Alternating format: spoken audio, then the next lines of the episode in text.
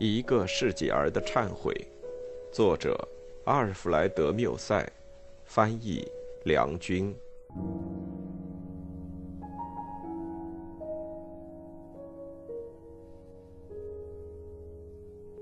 第七章。第二天中午，在十二月的美好阳光照耀之下，一个青年男子和一位妇人互相挽着胳膊走过皇家花园。他们走进一家珠宝店，购买两只一式一样的戒指，微笑着彼此交换了戒指，然后各自套在手指上。在一阵短短的散步之后，他们便到普罗旺斯兄弟饭馆去吃午饭，订了一间昂贵的小餐房。这间小房就其全部陈设来说，可以认为是世上最漂亮的场所之一。在那儿。当示意退出去之后，人们便可以进行亲密的深谈，而不致被人打搅。他们并肩倚在窗前向外瞭望，两人的手轻轻握在一起。那青年穿的是旅行装束，从他脸上流露的快乐神情来说，人们会以为他是一位新郎，正在给他年轻的新娘第一次介绍巴黎的生活和各种娱乐。他的快乐。是一种温和而安静的快乐，正如一切幸福的快乐那样。有经验的人可以从这上面看出，这个孩子长成了大人，眼神更有自信，并且开始加强了自己的信心。他不时眺望天空，又望望他的女友，眼里噙着晶莹的泪水。可是他含着微笑，让泪珠流到颊上，却不去擦干它。那妇人脸色苍白，显出在沉思的样子。她只是望着她的男友。从她的面部表情可以看出，她有非常大的痛苦，却不想努力加以掩饰。但是，对她所目睹的快乐，却不敢加以抗拒。当她的伴侣笑的时候，她也跟着笑，但不是独自一人笑。当他说话的时候，他便回答。并且他只吃他给他送到面前的东西。可是，在他心中有一种沉默，这种沉默似乎不像是仅仅存在一瞬间。从他的娇弱无力、懒洋洋的样子，人们可以很清楚的看出这种感情的脆弱。这是两个相爱的人中最弱的一个人的劣势，而其中一个只有依赖另外一个以生存。并且只有通过回声才显出自己的活跃。在这一点上，那青年并没有弄错，反而为此感到自豪和感激。但是人们即使从他的骄傲本身，也可看出他的幸福使他觉得新奇。当那女人突然悲伤起来，眼睛俯视地上，为了安慰她，他便努力采取一种开朗和坚决的神情。但是他并不是每次都获得成功，而且有时他自己也惶惑不安。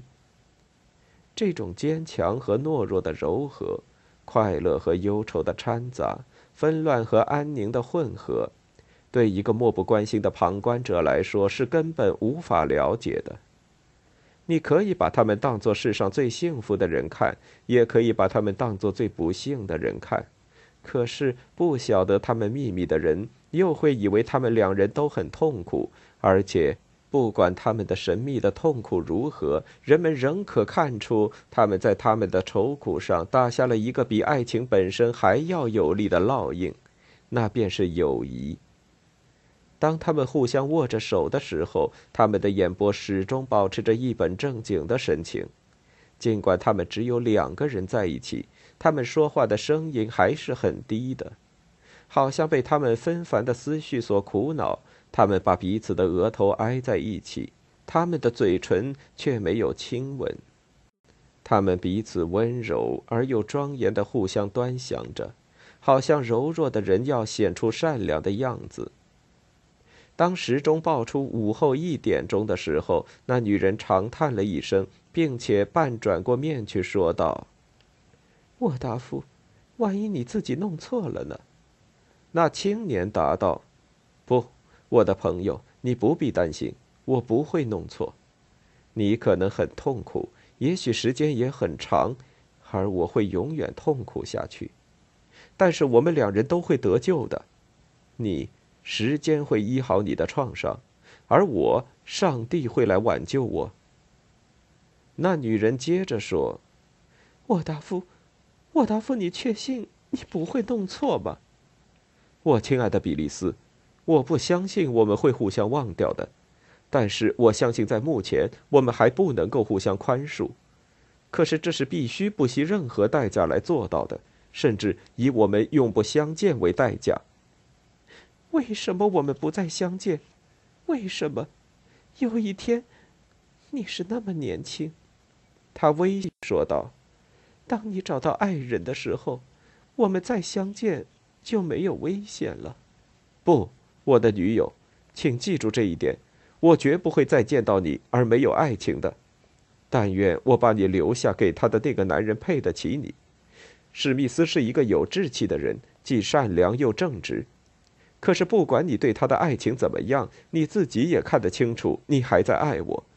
因为如果我愿意留下来或者把你带走，你将会同意的。那女人回答说。这倒是真的，真的吗？真的吗？如果我愿意把你带走，你真的会和我一起走吗？那青年紧紧盯着他，重复的说。接着他又轻轻的说：“就是为了这个缘故，我们永远都不该再见面。生活中有各式各样的爱情，他们使人昏头昏脑、神魂颠倒。”在这里面，只有一种爱情不搅乱人心，可是透入人心。这种爱情只有在那产生它的人死去时，它才会消灭。可是，你总会写信给我吧？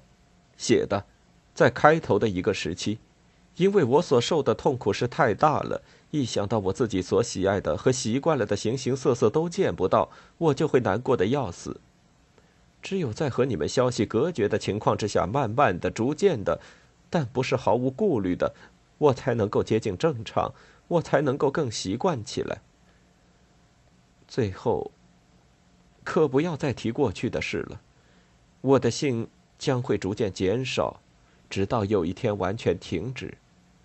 就这样，我从一年以来不断往上爬的山坡上退了下来，那儿可能有一阵伤心。也许还有点迷人的地方。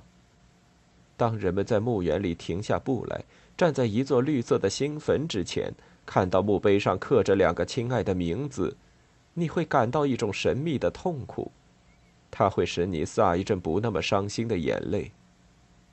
这就是我有时候愿意回忆一下我曾经生活过来的情景。那女人听了这最后几句话。便倒在一张靠背椅上呜咽起来，那青年男子更是泪流满面，但他既然不动，好似他本人不愿意看见他的痛苦。当他停止流泪以后，便走进他的女友，拉住他的手，吻他。他说：“请相信我吧，被你所爱的人，不管是用什么名义，在你心中所占的是什么位置，这总是能够给人以力量和勇气的。”这一点，请你千万不要怀疑，我的比利斯，谁也没有比我更了解你。别人将会更高贵的爱你，但绝没有人比我更深刻的爱你。别人对你的优点将会更尊重，而我却对他加以蔑视。他将把整个爱情献给你，你将得到一个最好的情人，可是你将得不到一个最好的兄弟。把你的手给我。让不懂得那个最崇高的字的世人去嘲笑吧。永别了，但我们的友谊长存。当我们第一次互相拥抱的时候，那是许久前的事了。那时候，我们身上的某部分的肉体就预感到我们终须结合在一起的。但愿我们身体的这部分，在上帝面前亲吻的这部分肉体，不知道我们在尘世上就要分手。但愿那一时间发生的不幸的吵嘴，不致拆散我们的永恒的亲吻。他拉着那女人的手，他站了起来，脸上还满是泪水。他走向镜子前面，露出一种奇怪的微笑。他拿出剪刀，从头上剪下一条长长的辫子，然后望着镜子里自己的影子，看见头上少了一条辫子，那是他身上最美丽的装饰的一部分，现在不见了。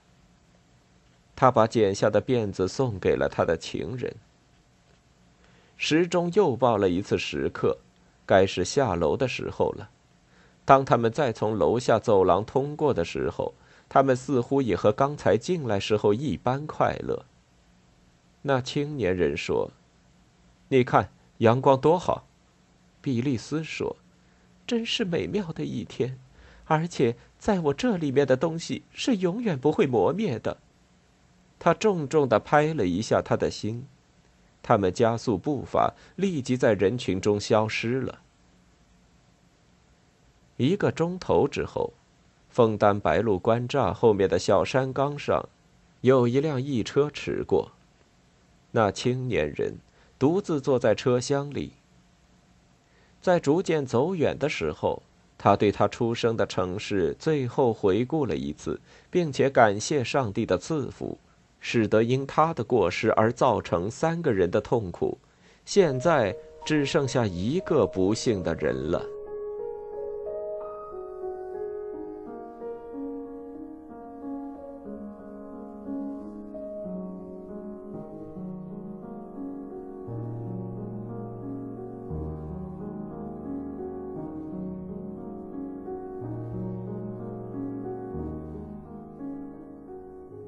全书读完，感谢收听。